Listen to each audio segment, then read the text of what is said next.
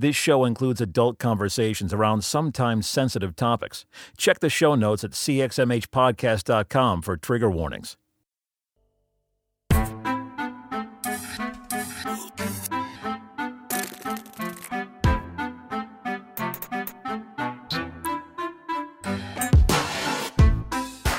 You're listening to the CXMH podcast with Robert Vore and Steve Austin. CXMH is a podcast at the intersection of faith and mental health.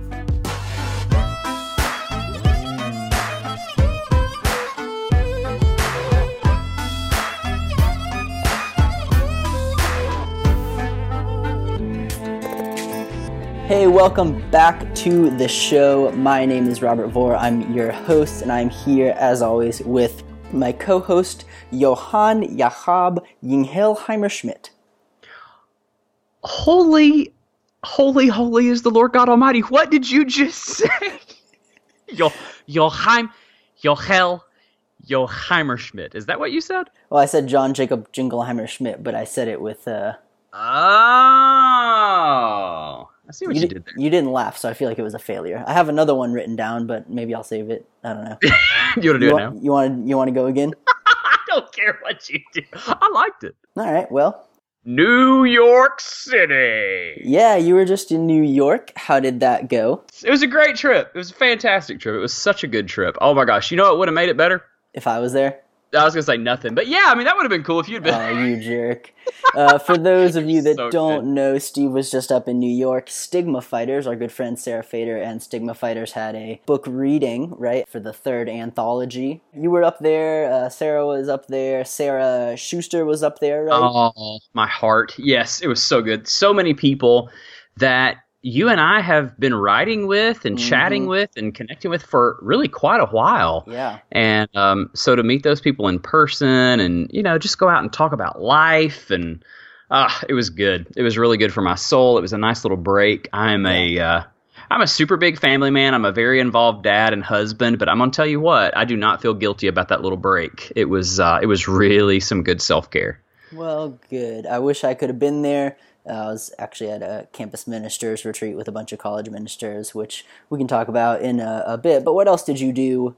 So it's been two weeks. We took last week off. It was Memorial Day. So the past two weeks, other than New York, what have you done?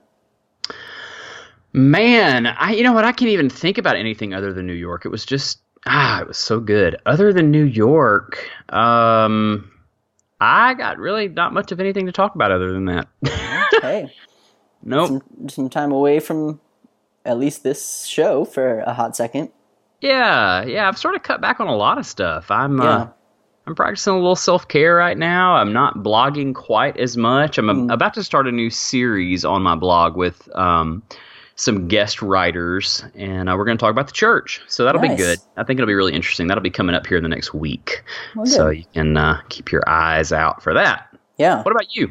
Man, I gotta tell you, the last two weeks have been a little crazy, right? It was the end of the semester, both, uh, I guess, just teaching, because we had already hit the end of the semester grad school wise, and I started my summer classes grad school wise, but they have been so encouraging. Let me tell you the series of things that has happened over the past two weeks Bring it. all uh, encouraging, I think, for this show and for me, and f- I think for you, and just for our listeners. This show, right, the night before we released the last episode we released, so two weeks ago, before that episode even released, that Sunday night, we hit 10,000 downloads, Boom! which was awesome. Uh, we Yes. didn't get to discuss it in that episode because we'd already recorded it. So we released that episode, whatever that one was, two weeks ago, and since then we have hit eleven thousand, which is cool. So in two weeks, but with only one episode being released, there we've gained a, a thousand f- listeners, I guess, or not listeners, but listens, which Yeah. is really cool.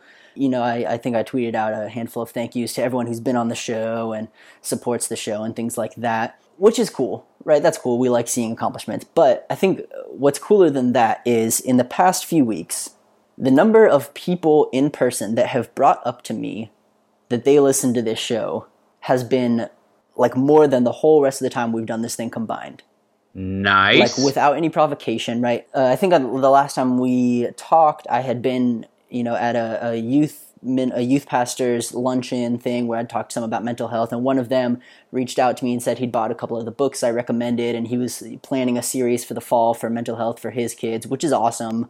Heck you know, yeah! So, so that's working. You know, we're getting some of the message out there, and then we were for Memorial Day. Some of our best friends is a, another married couple, and I work with the wife, and so her parents live they live in a lake house up in Lake Hartwell. And so we went up there with them for Memorial Day and we're sitting around eating dinner. And her mom says to me, Hey, I've been listening to the show. I've been learning a lot. It's really awesome. Which I didn't even know she knew that I did. That's so Which cool. is awesome. I said I'd give them a shout out. So shout out there to Mama and Papa T.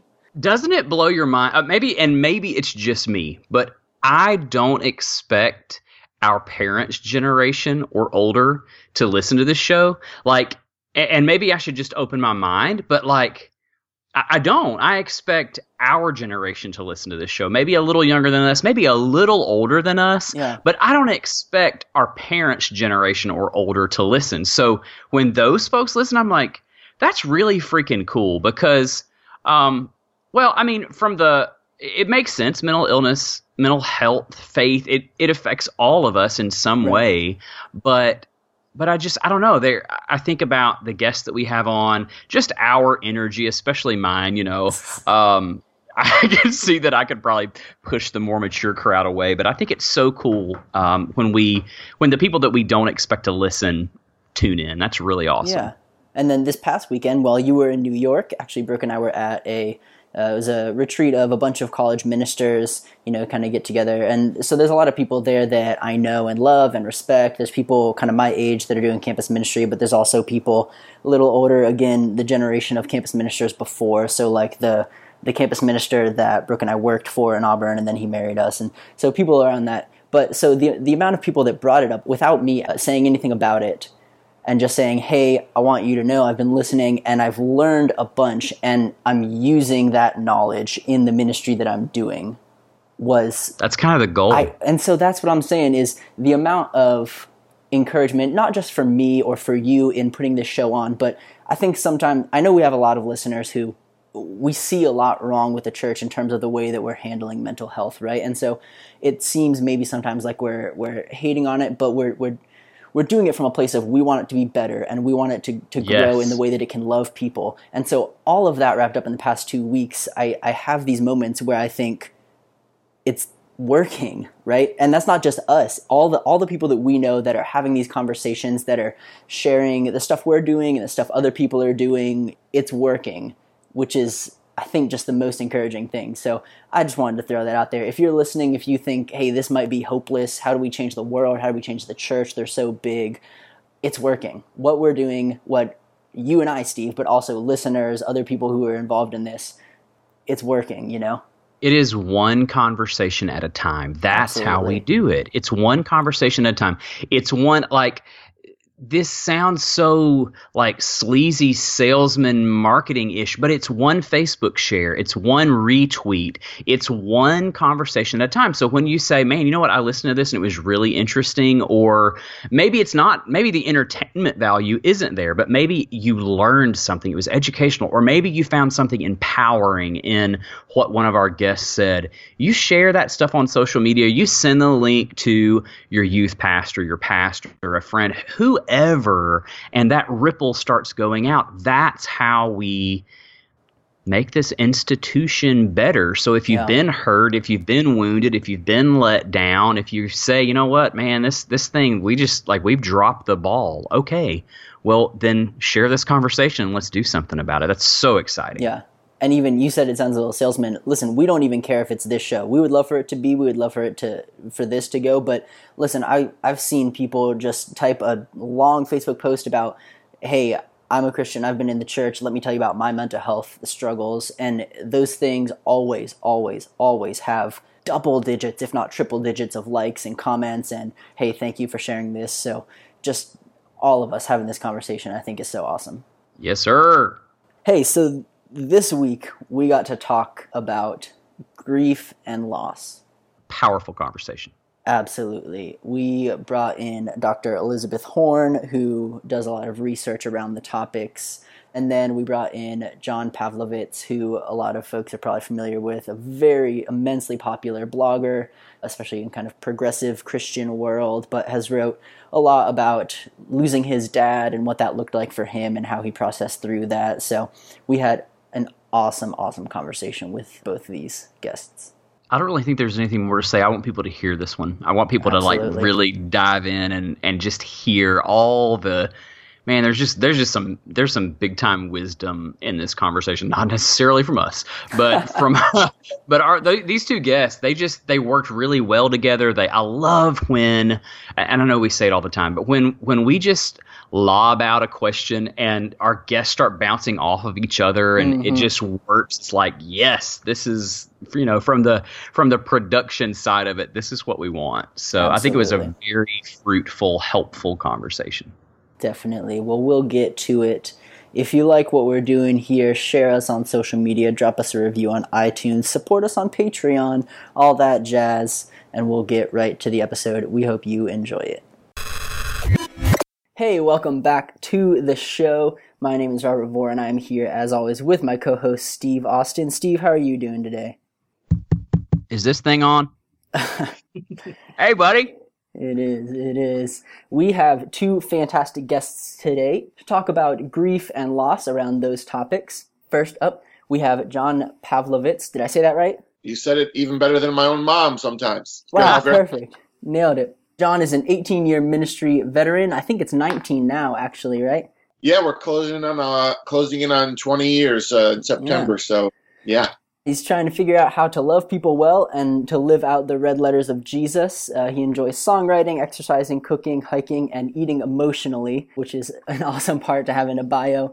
A lot of you might know him from his blog. He writes about faith and politics, and most relevant today has written about grief a few times. He also uh, is a speaker, and his first full length book is coming out October 6th, 2017. It's called A Bigger Table Building Messy, Authentic, and Hopeful Spiritual Community. John, how are you doing? Welcome to the show. I'm, I'm doing really well. Thanks for having me here. I'm looking forward to our conversation today for sure. Absolutely. Any fun facts about yourself that I didn't mention there that you want to share with us? You covered it well. You know, I've been doing this for 20 years and and and just um, been learning as I go in all areas of that. And so this is certainly one such area where you're not really prepared for it and you just kind of uh, get thrown in. So I'm hopeful to, you know, help in any way that I can offer, you know, um, something that I've learned along the way. Absolutely. Well, we're glad to have you. We are Thank also you. joined by Dr. Elizabeth Horn. She is a PhD and an LCPC on the faculty of Idaho State University. She joined that in the fall of 2006. She's currently an associate professor and the clinical mental health coordinator for the department. Her research interests focus on issues relating to grief and loss. She's published and presented at the state, regional, national, and international levels on those topics. And then also interested in current trends related to grief and religious and spiritual issues in counseling as well. Dr. Horn, how are you doing today? I'm good. I, I sound kind of impressive the way you set me up there. So thank yeah. you. I try to talk everyone up big when they come on this show, so we sound like we've got some legit folks on. Uh, anything you'd like to tell us about yourself before we get started? Uh, I'm not sure. Just I'm excited to be here and, and glad uh, that you're you're discussing this topic. I think it's so important and doesn't get discussed enough. So I'm looking forward to the conversation. All right. Well, we can just kind of dive in. Either one of you, I guess, just a broad, big question to start with. What is grief when we're talking about grief and loss? What are we What are we talking about? Elizabeth, why don't you Why don't you begin? Okay. Well, um, so really, grief and loss, or, or grief, is more a process that takes place once um, there's been some type of loss, and and grief is kind of that umbrella term that we use. Um, so uh, you'll also hear, you know, bereavement, which is is grief specifically through death. Um, you'll hear mourning, which is is um, uh, the cultural responses that people, the actions that people take following uh, a major loss. But grief in itself is just all of the emotional reactions that take place in this kind of umbrella term uh, following any type of loss, really. Yeah, you know, for a, a non kind of sort of academic definition, I, I've loved that that someone said that grief is the tax on loving people, and so that you know that's the kind of um, understanding I've had of it, and that sort of damage that comes when you have that that um, subtraction in happen in your life. And so it, and it looks so different for everyone. There's just it's such an elusive thing. And so that that that broadness is um, is really difficult to get your mind around because it affects everyone so differently. Even when um, you have one member of a family pass away, every member of that family processes their grief differently. So, um, yeah, it's a it's a powerful and really difficult kind of subject to kind of encompass.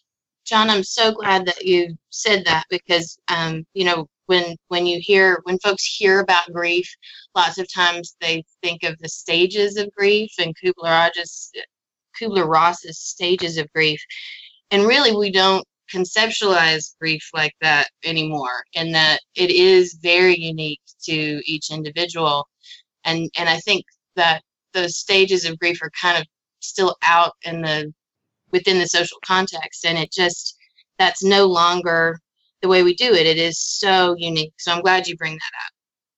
Yeah, yeah. yeah. Part of this has been my my grief, which we can talk about later, of losing my dad. That was sort of how I got into when I publicly began processing this on the blog. I hadn't really written on the subject but I find that all those stages for me, I go through those stages over and over again. So there's this this re um, experiencing of all those things. So it's not as though you get to this stage and then move on and d- everything else gets put away. So it's a constant unpacking of that. So that's also been really kind of important for me to help people understand that you're never finished with any of it.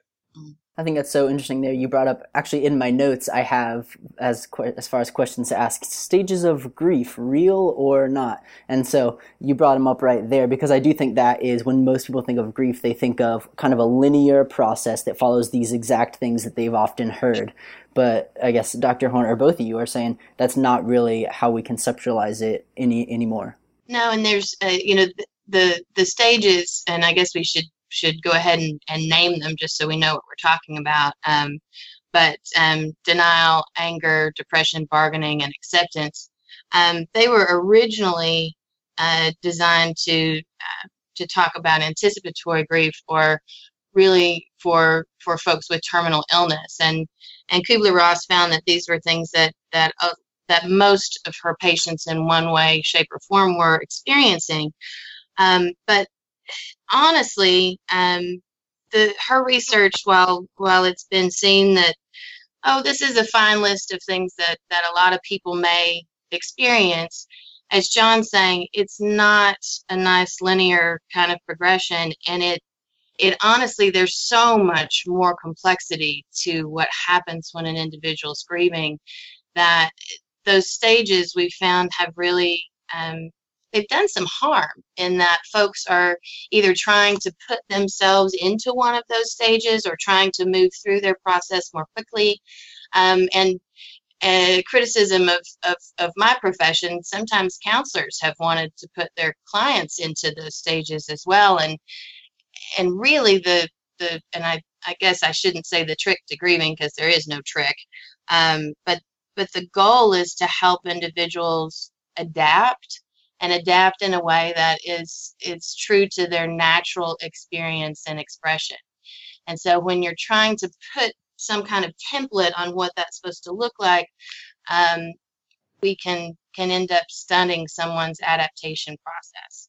Yeah, and I yeah, think with, with that template comes an implied sort of timeline.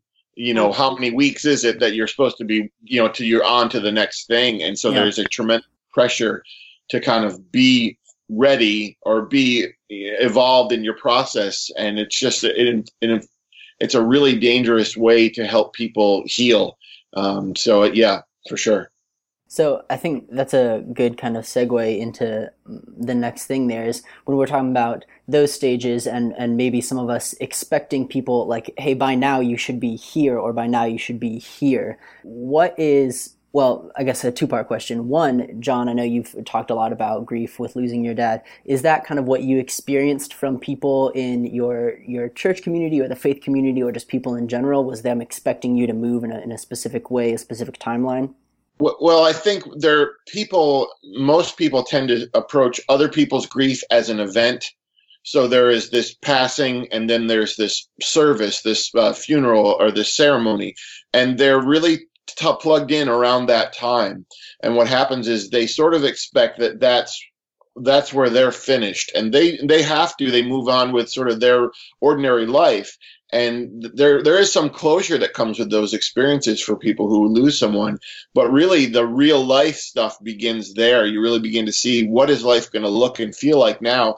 That's when you need people. And so I find in what I do that most people are feeling like now if the dust is settled i finally have a, um, an idea of what i'm going to be up against and people are largely gone i don't have that flood of people who are who were there initially. And really in the beginning you can't handle that anyway. You can't process most of those people because your your mind is just swimming. And so um, i try to help people understand that that's the need. It's it's after um, that sort of event happens that they're that they need you.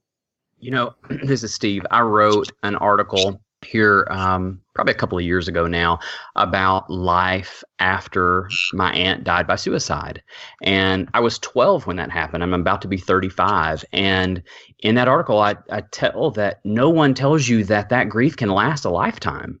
That it, what we're saying, you know, that you expect people to snap out of it, you expect people to move on, but you don't nobody warns you about just the ordinary everyday life things that trigger you back to a memory good or bad but man she's been gone 20 years plus 20 plus years and there are still things that make me think back to her and grieve and i think that's totally normal and okay absolutely. And i i love john alluded to this earlier that that there is you know from society or, or loved ones this sense that okay so it should be done it should be over or there's this amount of time that you have to move through this process. But it is in fact uh, lifelong and it and it the intensity looks different for each individual but you know it used to be that that folks would say okay well you've got to find closure to this and we still will use that term.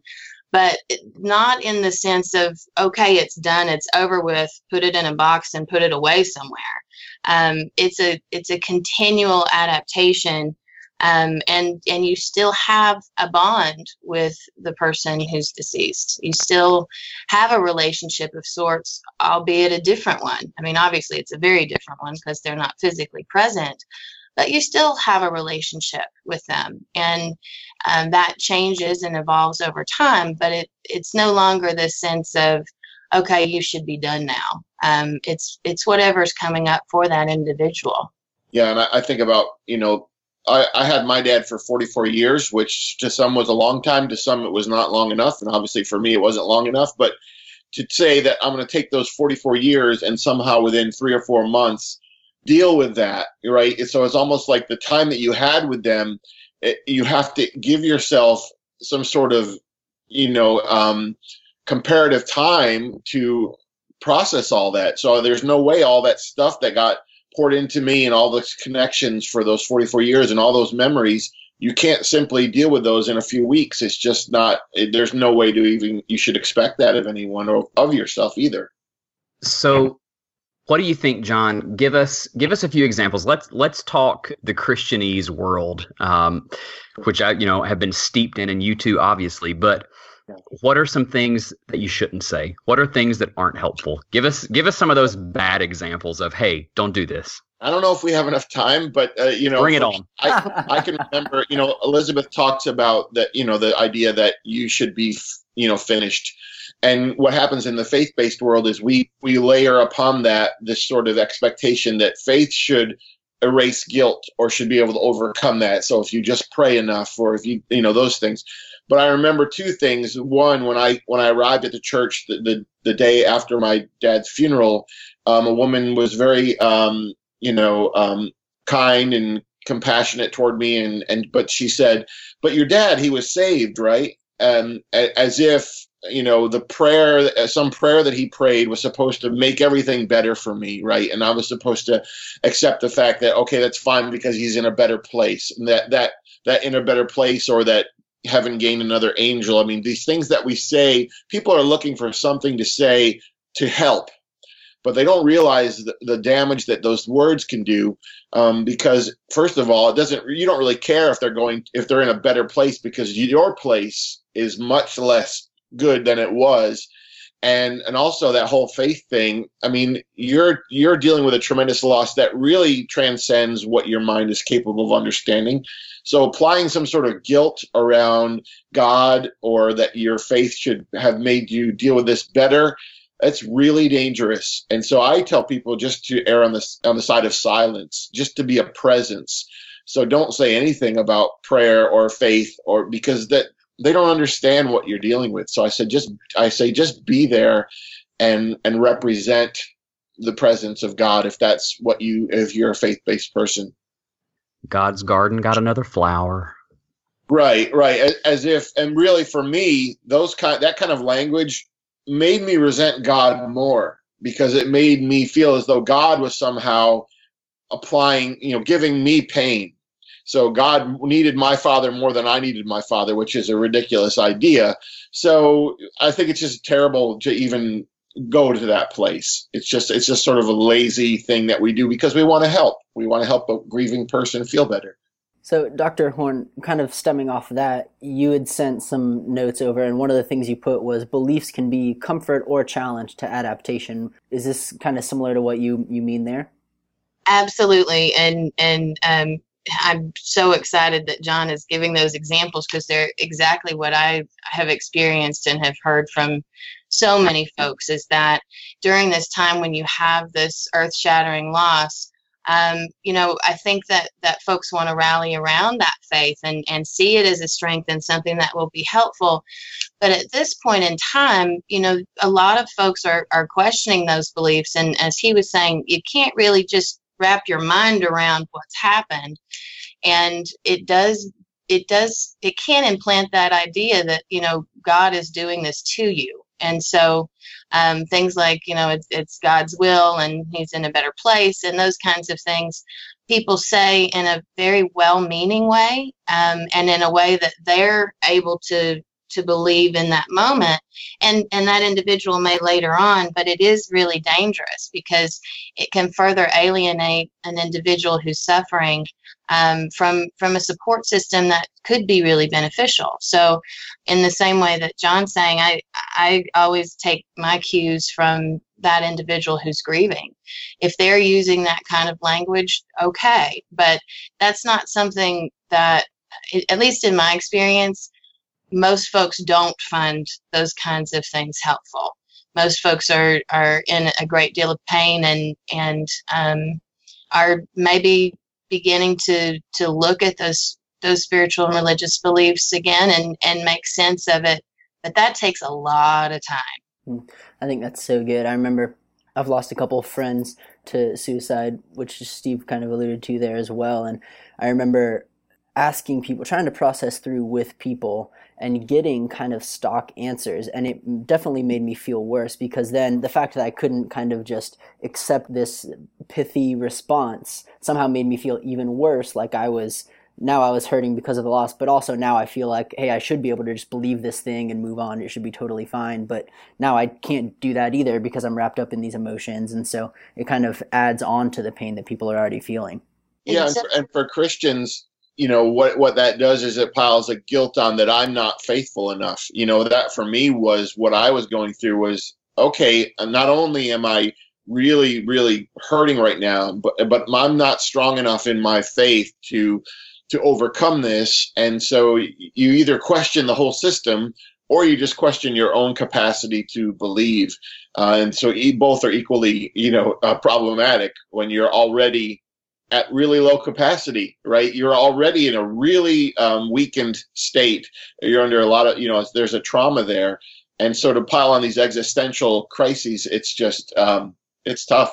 So then I guess my, my question would be for those of us who are, find ourselves within the Christian faith, how do we balance faith and, and hanging on to hope without these kind of cheap hopeful things where's the balance there and to tack onto that how do we how do we find god in the dark in grief or is that even the goal elizabeth you want to take that one that's, a, that's a mighty big question. Yeah. Um, you know what I'm thinking about as as you're saying these things is is you know for me, if if folks are allowed to have that natural experience and expression, and given the the support and the um, given the message that in whatever way they're doing it is okay for them, um, that I think that type of response from others um, I think there's there's more God in those types of, of responses where that's that unconditional love and support and allowing people to go through their own personal journey. Um, I, think that's more helpful, and I, I think that that folks' faith will will come through, um, and it may be a more examined faith, but but it you know it will reemerge. Um, and I'm I'm getting a bit out of my depth here, but it just seems that where a lot of folks that I've uh, again in my own experience and and and working with clients, um, where folks tend to move farther away from their faith is when others are trying to impose some type of template to what it's supposed to look like, and and and that if you just have enough faith, everything will be fine, and that's not really the case. So I think giving more of those supportive responses and allowing people to you know to do it in their own way. And, and maybe that involves some questioning and and maybe that involves um, you know rewriting what what their beliefs are. But but giving them that space and that opportunity and and having faith in that individual that they will in fact um, come back to themselves and and and that they will be able to adapt in a healthy way moving forward.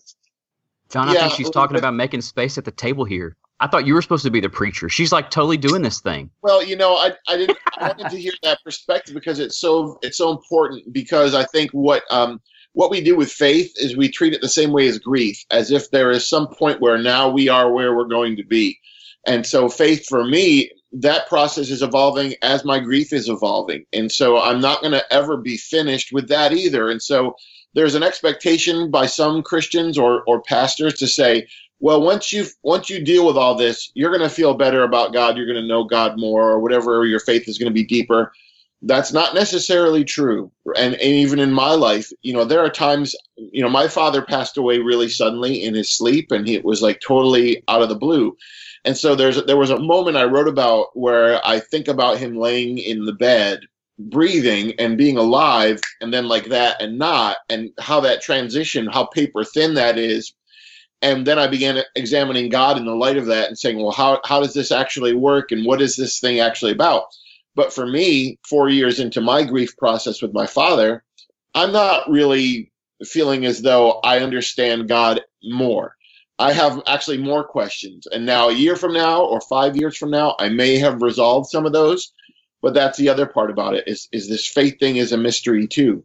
Um, so to just not expect that there is going to be some magic that happens ever in this process. It's just it's an evolution. I love that you both empower people to be on their own journey with grief toward God in all of this. Uh, Dr. Horn, what you said about the template that we shouldn't, you know, think that there's this template that's going to fit everybody in every situation, every life. We all have such varied experiences and joys and pains and man to allow people the space to find hope and help and recover and all that on their own and just be there to support. I think that's that's what it's all about. It gives space at the table right john? Yeah, I mean, you know, again, it comes back to you, you know, I tell people your life, you know, it's this once in the history of the planet thing, and so was the life that you're grieving over, and so that relationship has never existed in the history of the world, and it never will. And so we all come together and we all are going to understand the words grief or loss or pain or love very differently. And so part of that, you know, for the for me, putting that out there in the blogosphere and getting those responses has been a real blessing because it's allowed me to say, "Wow, look at the depth and the the variety of grief, and it's all correct. It's all beautiful. I mean, so there's no there's no getting it right or getting it wrong. You just this is the way you get it. Um, so I think we need to let people know that for sure. Absolutely. So, so far we've been talking about grief and loss in terms of losing a loved one or something like that. But I know that there are also, uh, there's grief and loss that can be experienced in other areas of life. Uh, Dr. Horn, what do you have to say about that? Well, really, I think there's um, grief in in every change that takes place in life and so i don't i'd hate for listeners to walk away with this everything is grief kind of mentality but but really with every change that we have um, there is a sense of loss that goes with it even even if it's a positive kind of change. So um, you know obviously i think we could see the grief and if someone loses a job or is going through a divorce or other relationship issues. Um, but but sometimes i think an unexpected type of grief might be surrounding a joyous occasion. So um, we we don't frequently think of getting married or the birth of a child or um, or getting a new job could could contain elements of grief. But with those large life changes, um, some aspect of self is different, and something that was comfortable at one time is now gone. And so, um, within the world of counseling, we're beginning to recognize that just some of those everyday changes that take place um, bring an element of grief that I don't think many people are um, I don't think that they recognize as such. So uh, frequently we'll have folks come into counseling who go, you know, everything's going so great in my life. I, you know, I've just gotten married. I, I've got a new job. We're buying a home. I don't, I don't understand why I'm feeling depressed. And everything's going so wonderfully. Um, and so I think at this point, we in in the counseling world uh, have have become more mindful of acknowledging and gosh there's a lot that comes with that. There's a lot of change all at once and and and begin to conceptualize that through the lens of grieving. And that has been really helpful for a lot of folks because they it's that again that pressure to i'm supposed to feel so happy. I'm everything is supposed to be wonderful for me now um, and not not taking the time to acknowledge and lots of things are different and that's scary and and i have lost a part of that normal or my my normal world um, through these changes. Yeah and i'll and i'll say you know for me I, have written a, a, lot about the politics uh, uh, happening you know the politics of the church really you know the christian sort of element of of what's happening in our country and writing through about politics from a faith-based lens. But because of that, you see the what's happening kind of post-election, and not to get too political, but there is a tremendous amount of people who are saying, "Hey, I'm feeling this grief over." Whether it's a relationship I had with my family before this, or a reality I feel about my country, or just a safety that I felt before, so that that change, that shift, when there's sort of like a, a earthquake a tremor to what you had felt was solid, I think there's a tremendous amount of grief there. So I think you see that a lot in in America right now. Just people saying, "Hey, I'm really not sure stuff that I counted on. Um, I don't really feel that way anymore." And so I'm I'm helping a lot of people process what is really grief over over that sort of loss. So how does that work? Because I'm totally with you on on grieving the church, on grieving exactly what you just said. This thing that I thought was my safe place. I thought this place was the, the place I could go and lay down my burdens and be accepted no matter who I am, where I come from. And then I walk in the door and I realize that because of my lifestyle or a life choice or because I don't look, think, act, dress, worship, vote like you, I'm no longer welcome here. How do I grieve that? Well, well, for me, it's it, the answer has been found in being together with like-hearted people or people who have an affinity for the things that that you that you believe and so it's it's connecting it may not be geographically so for me social media has been a way to say I don't even have to be connected to these people in relationship, but just seeing that they exist gives me some sort of solidarity.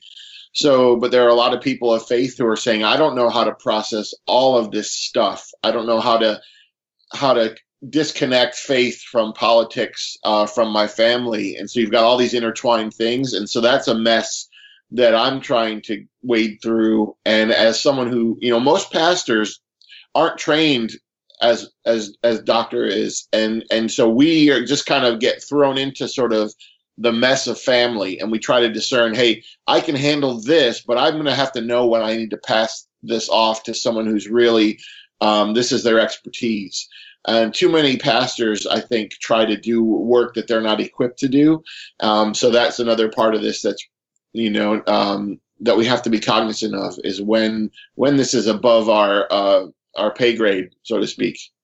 That's something that we talk about often on on other episodes, and and Robert and I on our own blogs. Uh, just if pastors would know their role. I think it's so important that when somebody shows up for the purposes of this show, somebody shows up with suicidal ideation, somebody's in the dregs of depression and they're not sure they want to live anymore, that it's perfectly okay for a pastor to say, I support you. And the best way for me to support you is by getting you to a mental health professional because I got nothing here. You know, there, there's not a cherry pick scripture that's going to help pull you out of this. And, uh, and that's a huge thing and of course i'm loving hearing you all talk about this because that is something that um, within within counseling um, we certainly would welcome. And um, having those types of relationship with with clergy to uh, reach out to mental health professionals and say okay so let's have this relationship and i can you can be my go-to when i have someone that maybe i'm feeling like i am a little over my head yeah, we had uh, Elizabeth developed in my church in Charlotte developed really good relationships with you know mental health professionals, therapists, and counselors, and so we we often were able to do that.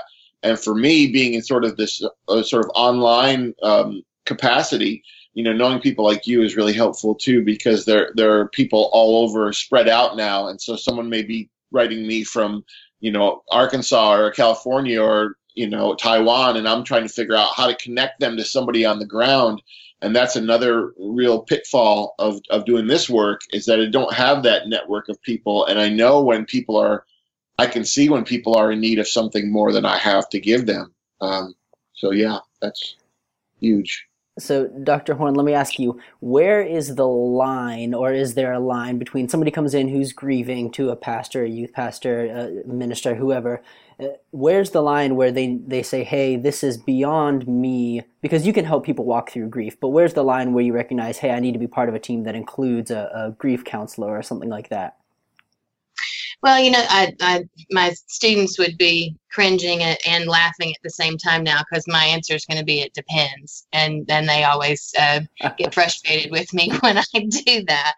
Um, but I, you know, I think in some regards I would always encourage um, folks to to make that referral to a mental health professional. Um, I I think you know if we're getting down to the the bare bones of it, um, it's it's if um, a pastor has that feeling of I'm not sure what else to do, um, or the uh, or the parishioner is saying um, this just doesn't seem to be working. I don't know, you know, what to do next, and and I again, I, I would always encourage um, mental health professionals and and and and clergy to to um, collaborate. Um, but I think there sometimes is that sense of I'm just not sure what else I can give, and and that would be a time to make that referral. Hmm, so good. Is there any? Um, because I know in the the mental health world and the DSM and stuff, we get into complicated grief versus other types of grief. How much do you buy into that type of language? Well, I, I thought you might ask me that question, and I my my answer changes frequently. I mean, I I don't I see all grief as being complicated. Um, I I love what John said earlier about you know there's never been this relationship that you've had before, um, and so it's going every it, it's all going to be complicated. And I I really view grief as being um, again such a natural process um, that can look so messy and that is so messy and is um, so complicated just on its own that I, I that label of complicated grief I, I certainly acknowledge that there are um, any kinds of situations that you can you can look at and go oh gosh no that that would complicate that and oh that would complicate that and and so i i acknowledge that there are some messier situations than others but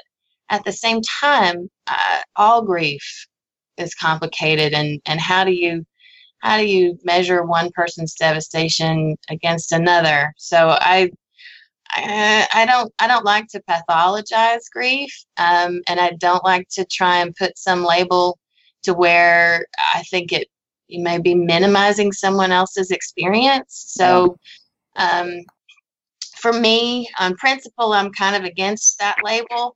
And then at the same time, I do acknowledge that there are some situations that are potentially extraordinary, and there are contexts that would add some some additional complications. So, how's that for a wishy-washy answer?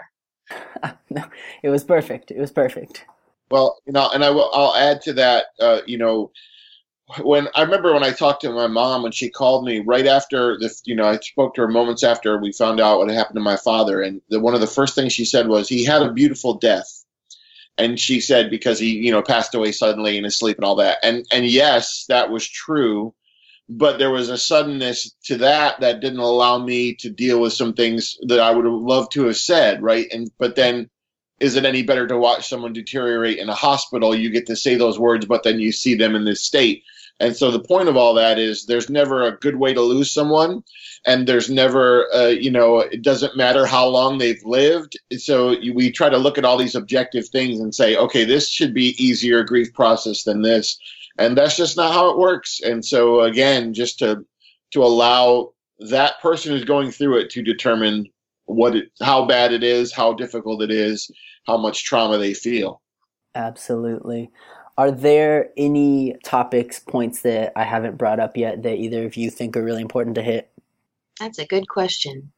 I think uh, I, I think i'd just like to chime in a little bit on on what y'all were talking about earlier in terms of of the political you know state of, of the nation and and within the church and that kind of thing. I um I, robert i think you had asked you know what can we do to help those individuals? And um i i think we've made this point um throughout but i one of the things that i just hope that that um, has become clear is um, normalizing individuals processes and and you know folks feel like they're going crazy a lot of the times and saying hey no this is a normal natural process you're you're not crazy. You're not um, you're not um, being unreasonable. The, you know all of these kinds of things that that these are messages that people get from others.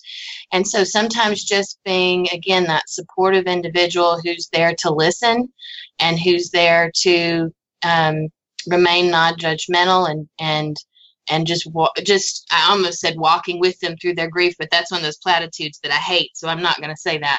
Uh, but but just just normalizing what's happening for them can be a real comfort for a lot of folks. Hmm. Yeah, I'd say for me to help people, two things. One, to remind people that those people who are grieving, they, again, being with them through the initial trauma, but really to help remind them to be there in the in the months and the years following because they're people are you're never going to get over this and you're never going to as we said be done. And you may have a, a season where you're four years out and you're really it's you're in a valley and you're getting slammed. And people always say you know let me know if you need, you need anything well we're not going to do that most people who are grieving feel badly enough that they're grieving and they don't want to pile it on someone else so it's rare that someone's going to go hey i want to call you up and talk to you about my grief um, people have to be proactively involved in the lives of people who've gone through loss. And so to say, I'm not going to decide to wait for you to tell me that you need something. I'm gonna I'm gonna make the I'll take the initiative and move toward you. So to, to do that, that's that's really huge for me. So good, such good stuff. We want to thank you both for being here with us today. If you want to connect with John, you can find him on social media at John Pavlovitz or at johnpavlovitz.com, or you can pre order his book, A Bigger Table, on Amazon. That link will be in the show notes. Dr. Horn, is there anywhere online that folks can connect with you? You know, I don't really have a presence in social media, but um, my email address is um, D O U G, as in Doug, E L I Z, at isu.edu. And I'd be happy to um, get any emails. Perfect. Well, you, will be getting one from me. So you, there you can go. I will look forward to that. I was uh, I didn't have time to write down your info, so yeah, that'd be great. great. If you want to connect with Steve, you can find him on social media at I am Steve Austin or at IamSteveAustin.com. If you want to connect with me, you can find me on social media at Robert Vore or at Robert-Vore.com. Any closing words from either of our guests today? Uh, just say whatever way you're grieving, you're doing it right, and just to uh, rely on other people to um, to carry you uh, when they can. I would echo that. I love it. Thank you, folks, so much for being here. Absolutely. Thank you, guys. Thank you. Thanks. Thanks for listening to the CXMH podcast. Want to score some major brownie points? Leave us five stars and an honest review on iTunes. Follow us on social media at CXMH Podcast and email us with questions, comments, and interview requests at CXMHpodcast at gmail.com.